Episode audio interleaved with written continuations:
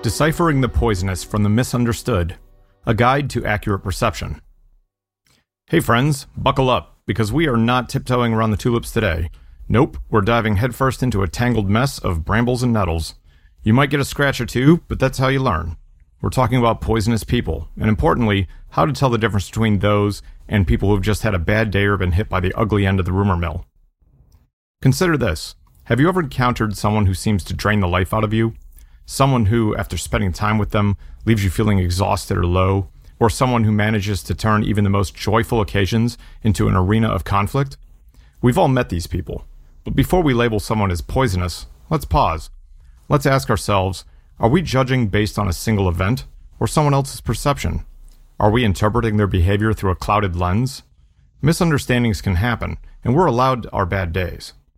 Sure, some folks have a surplus of bad days. They feed on chaos, create drama out of thin air. But before you start tossing around labels like toxic and poisonous, let's be sure we're not just looking at a rough patch or taking someone else's grudge as gospel. How then do we tell the difference? Psychologists have long studied human behavior attempting to unravel the complexities of personality disorders and toxic traits. Babiak and Hare, 2006. We look for consistent patterns, not isolated incidents. A poisonous person often displays persistent negative behaviors, manipulative actions, an inflated sense of entitlement, a disregard for others' feelings, and a lack of responsibility for their own actions. It's like a running theme in the story of their lives. Stout, 2005. Don't get me wrong, we all mess up, We've all played the jerk in someone's story. But here's the difference Are you living in the land of jerkdom 24 7? Or did you just take a wrong turn and end up there by accident? With this understanding, let's move away from the snap judgments and be a little more considered in our evaluation.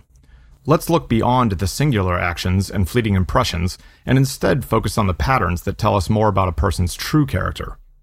To help with this, Dr. Robert Hare developed a psychopathy checklist that can give some insight into identifying truly poisonous individuals. But remember, this checklist is not meant to be used to diagnose anyone, but rather to be used as a tool to better understand some potentially poisonous traits. Hare, 2003.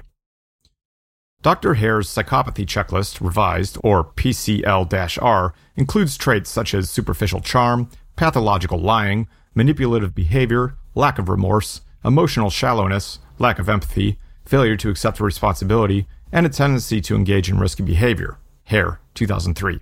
Sound like anyone you know? But remember, we are not psychologists, and we don't diagnose people based on a checklist.